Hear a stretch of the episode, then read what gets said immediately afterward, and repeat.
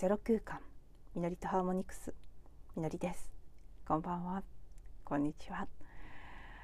はい、えー、昨日一日配信をお休みしまして本日2月の24日金曜日の録音のエピソードになります。えーと、昨日はですね祝日だったからお休みしたのかなとか その前の日にねあの YouTube の動画の制作に取り掛かるのでもしかしたら音声配信お休みするかもしれませんなんて言ったりもしていたのであそれでかなとか思われた方いらっしゃるかもしれない。そんな風にね思い起こしてくださった方もいらっしゃるかもしれないんですが 実は、えーと、どちらでもありどちらでもないという感じでですねもちろんそれらの要素もあるんですが一番大きな理由になっていたのが午後少し夕方近くにお散歩に出ましていつもねどこ行こうかなって直感に従って歩いていくんですけど昨日は乃木坂赤坂方面に向かったんですね。土日祝日は比較的人が少ないエリアということであの徒歩圏内で落ち着ける方面の一つなので結構乃木坂方面に行くことが多いんですけど昨日はなんとなく乃木坂であの乃木神社に行った後もう少し歩きたくなって赤坂方面まで歩いていきましたらふと入ったことがない居酒屋さんです。良さそうなところが目に入って。あせっかくここまで歩いてきたしもうやってるみたいだからちょっと入っちゃおうかななんて思って入ろうとしたらそちらのお店がなんともう予約でいっぱいでまだ5時ちょい過ぎたぐらいだったんですけどね。全然入れなくて。諦めて帰ろうかなと思ったんですが引き返す道中今度は乃木坂の方面に進みましたらあの乃木坂の魚心さんって多分知ってる方いっぱいいると思うんですけどすごく目立つ位置にある居酒屋さんなんですよね。道路の角って。誰でもなんとなく目に入る場所にいい位置取りしてるお店なんですけどそこの前を通ってもう一度気になってしまってさっきのお店に入れなかったしなんかなんか今日は魚の気分っていうのがずっと昼間からあったのでついどうしようかなって飲みに行く予定なんて全然なかったんだけどどうしようかなって思いながらふらふらっと入ってしまいまして、まあ、軽く食事をして飲んで帰ってきた。そしたらあの割と昨日は少しこう、まあ、まあまあちゃんと飲んでしまったので 音声配信もちょっと腰ドロもどろになったら嫌だなっていう感じの状態ではいあの、祝日だしと。お休みしとくかという感じで1日休憩したというところです。ただあの実際日中におととい急遽もう突発的に撮った YouTube の YouTube 用の動画を見直したりそれの編集を少しあの始めたりしていたのでそちらに時間が取られていたというのもありましてで YouTube の動画の方は今日も引き続き編集しているんですけどまあどうかな出せるかなどうだろうどうだろうってちょっとドキドキですねこういうのって時間が空いちゃうとだんだんあのしぼんでくるんですけど今日仕上げられないと明日明後日しあさってその次とね4日間結構きっちり予定があってもう手をつけられないんですよね。だから今日出せないとこのままお蔵入りっていうのもありうるかなってうっすら思いつつ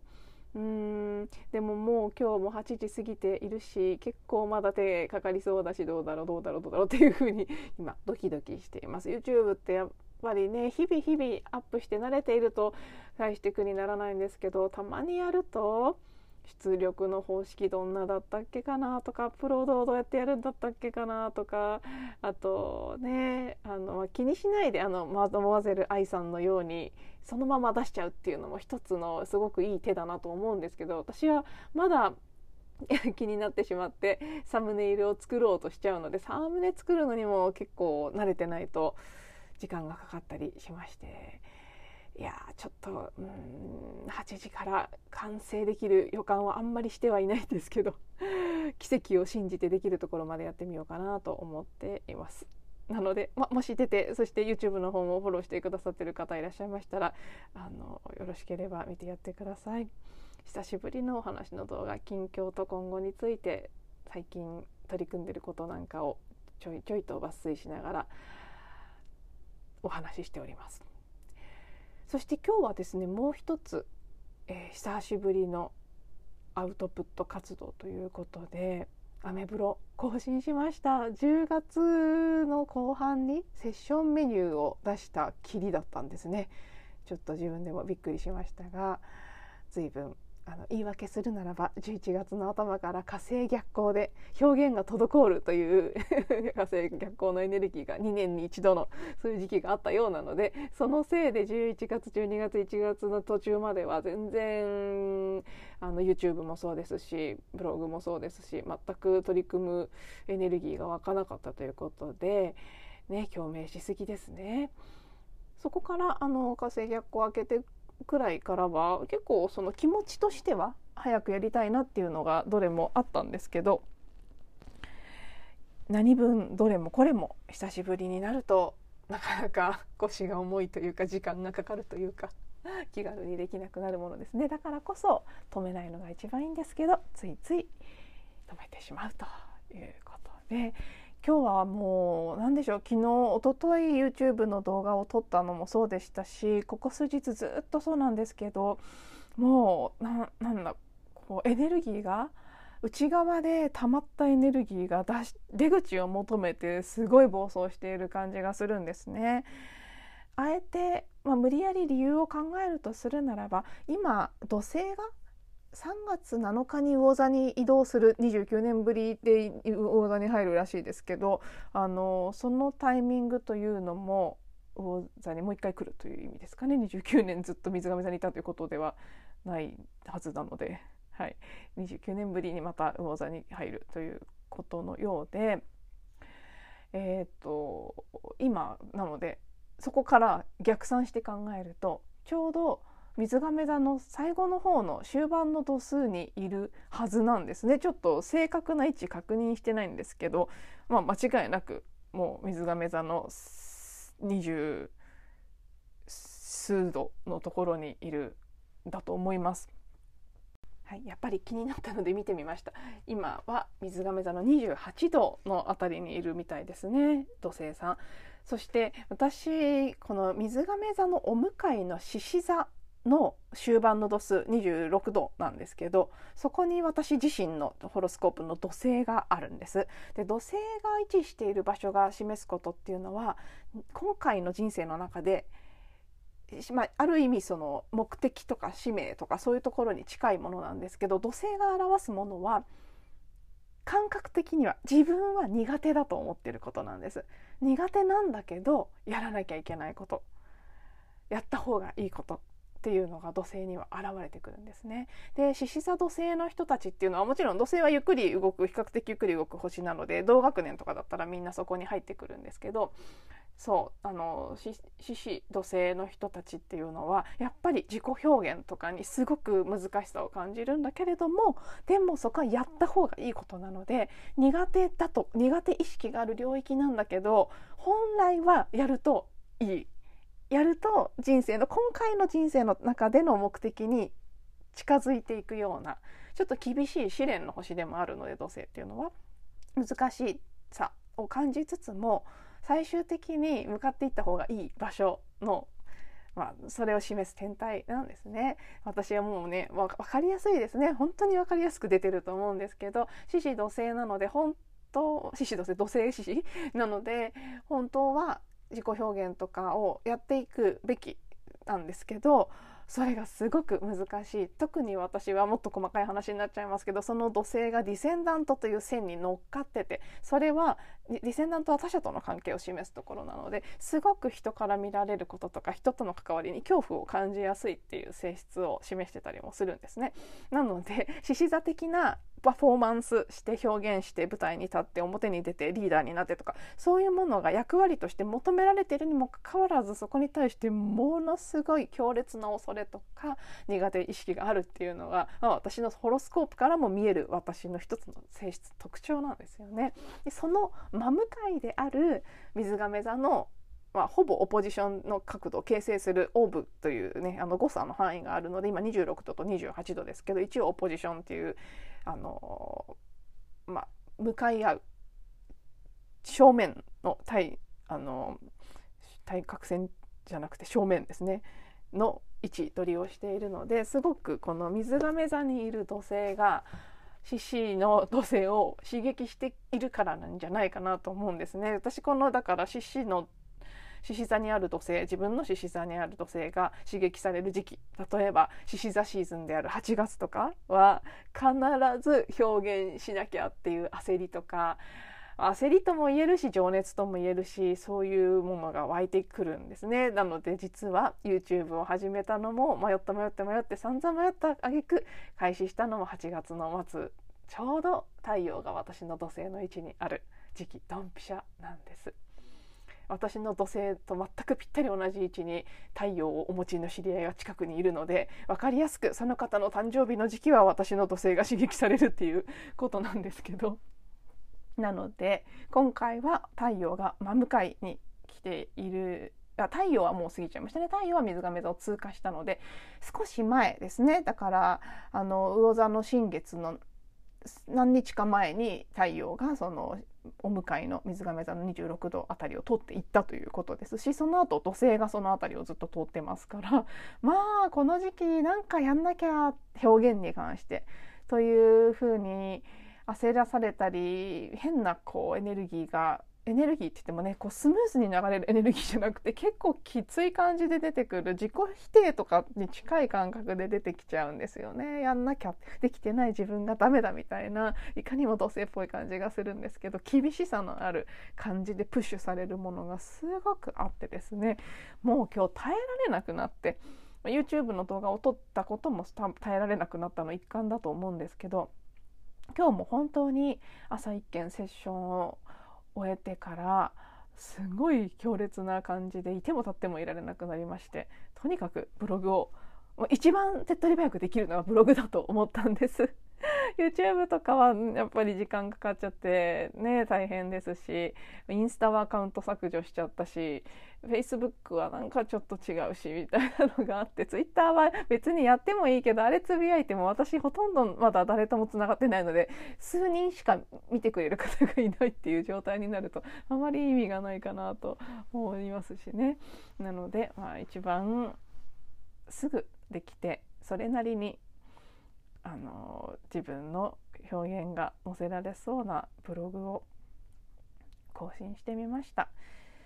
ここからちょっとね自分自身のためにですねそのフラストレーションというか自己表現に対して止めてるエネルギーがすごく内側で暴走していて今結構しんどいのでそれを解消するためにあのほら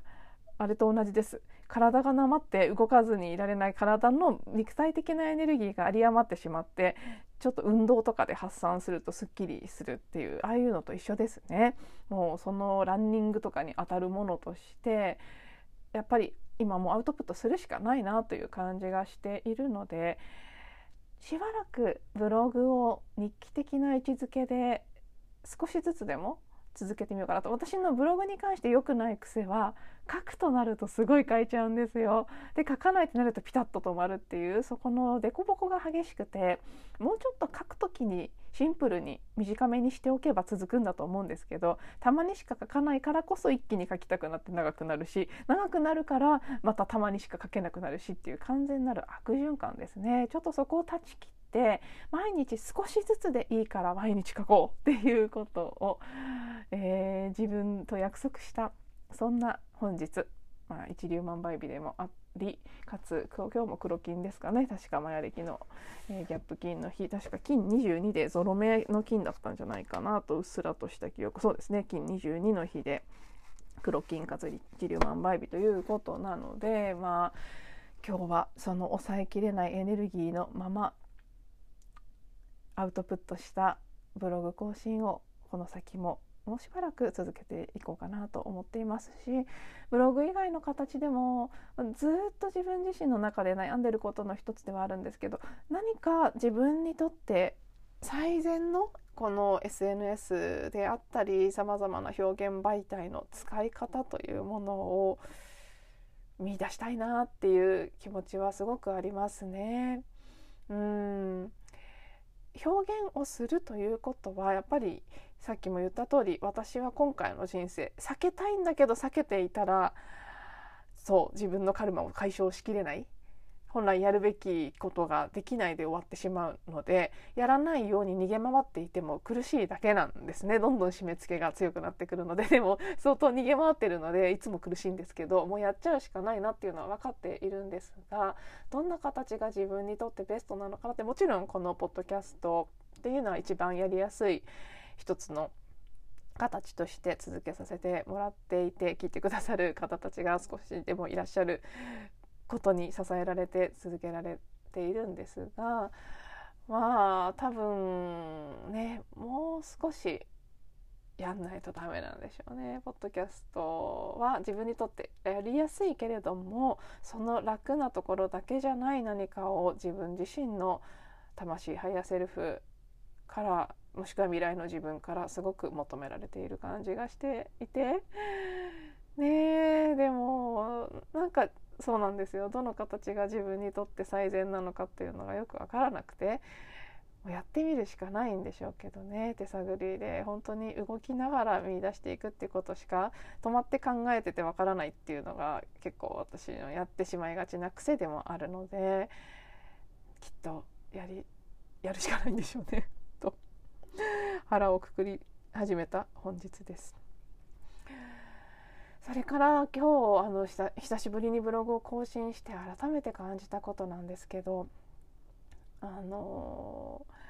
本当はこのことをメインで話したかったので今もうに今も16分経ってしまったのかってちょっとがっかりしながら なんでこんなにいつも余計な話をしすぎてしまうんだろうって自己嫌悪も立ち上がりつつあるんですけど本当にもっともっとね大事なテーマがあったんですがあのさっきも言ったちらっと言った未来の自分っていう言葉ですね。これについて今日はお話ししたかったんですよね。でもここから長話すと長くなってしまうのでちょっと一旦ここで切って未来の自分ということについては、うん、また明日の音声でお届けしようかなと思います。はい、なので今日はすみません。聞いていただいた方にはあんまり中身のない役に立つところのない話になってしまったかもしれないんですが、うん、もし参考にしていただけるところがあるとすればご自身のホロスコープの中で土星がある場所ちょっとチェックしてみてください。そこは自分にとって苦手意識があるけれども本来最終的にはやった方がいいことあの人生の目的を示すのは一つは太陽ですね自分自身の太陽がある場所も人生の目的とか使命とかそういったものを表すというふうに言われたりしています。あとえっ、ー、と何でしたっけ MC です MC ですね。あの縦縦の縦矢印の上の線です。MC もそういうふうに読まれたりしますけど土星は確か私のうろ覚えなのでちょっと間違ってたらごめんなさいなんですけどもその太陽は最終的なゴールでそれをするためにも今世やった方がいいことっていうのが土星が示しているものだったんじゃないかなとちょっともし逆だったらごめんなさいなんですけど確かそうだったと思うんですよね。何にせよ土星があるところは自分では基本的に苦手意識があるはずです。その土星自分のバースチャートですねネイタルチャートの土星がある場所のサインってあったりハウスもそうかもしれないですけど何座というのが一番分かりやすいですね。その星座が象徴しているテーマの部分に何らかの苦手意識がある方が多いんじゃないかと思うんですそれぞれテーマがあるので。でもそこはさっきも言った通り逃げていると苦手意識があるからってやらないでいると追いかけてくるっていうかカルマが残る今回の人生で終えたかったことやりたかったこと学びたかったことが学べない終えられないってなってくるのであ先送りすればするほど多分私のように締め付けられる感が強くなっていくんだと思うんですね。なのであの土星なんだっけな土星星座が示すなんとかってすごいこれじゃ検索できないですよね。あの私も先生術を少し教えてもらったことがある小泉まわりさんという先生術師の方が書いている土星星座が示す人生のテーマみたいな課題みたいな記事がどっか ウェブ上にあるはずですごく参考になる私はすごい当たってるなと思ったので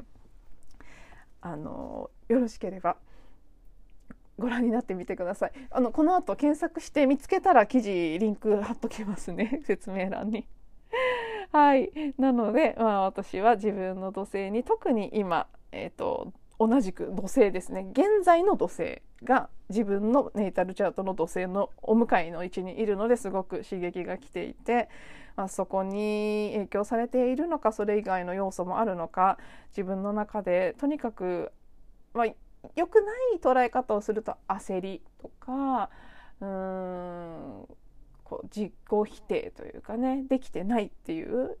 感じが襲ってきていて本当はそれを解消するために何かをするっていうのは良くないことなのかもしれないですけどもうそうも言ってられないぐらいもう何でもいいやって良くなかろうが何だろうがもう知らんわっていうぐらい苦しくなってしまったので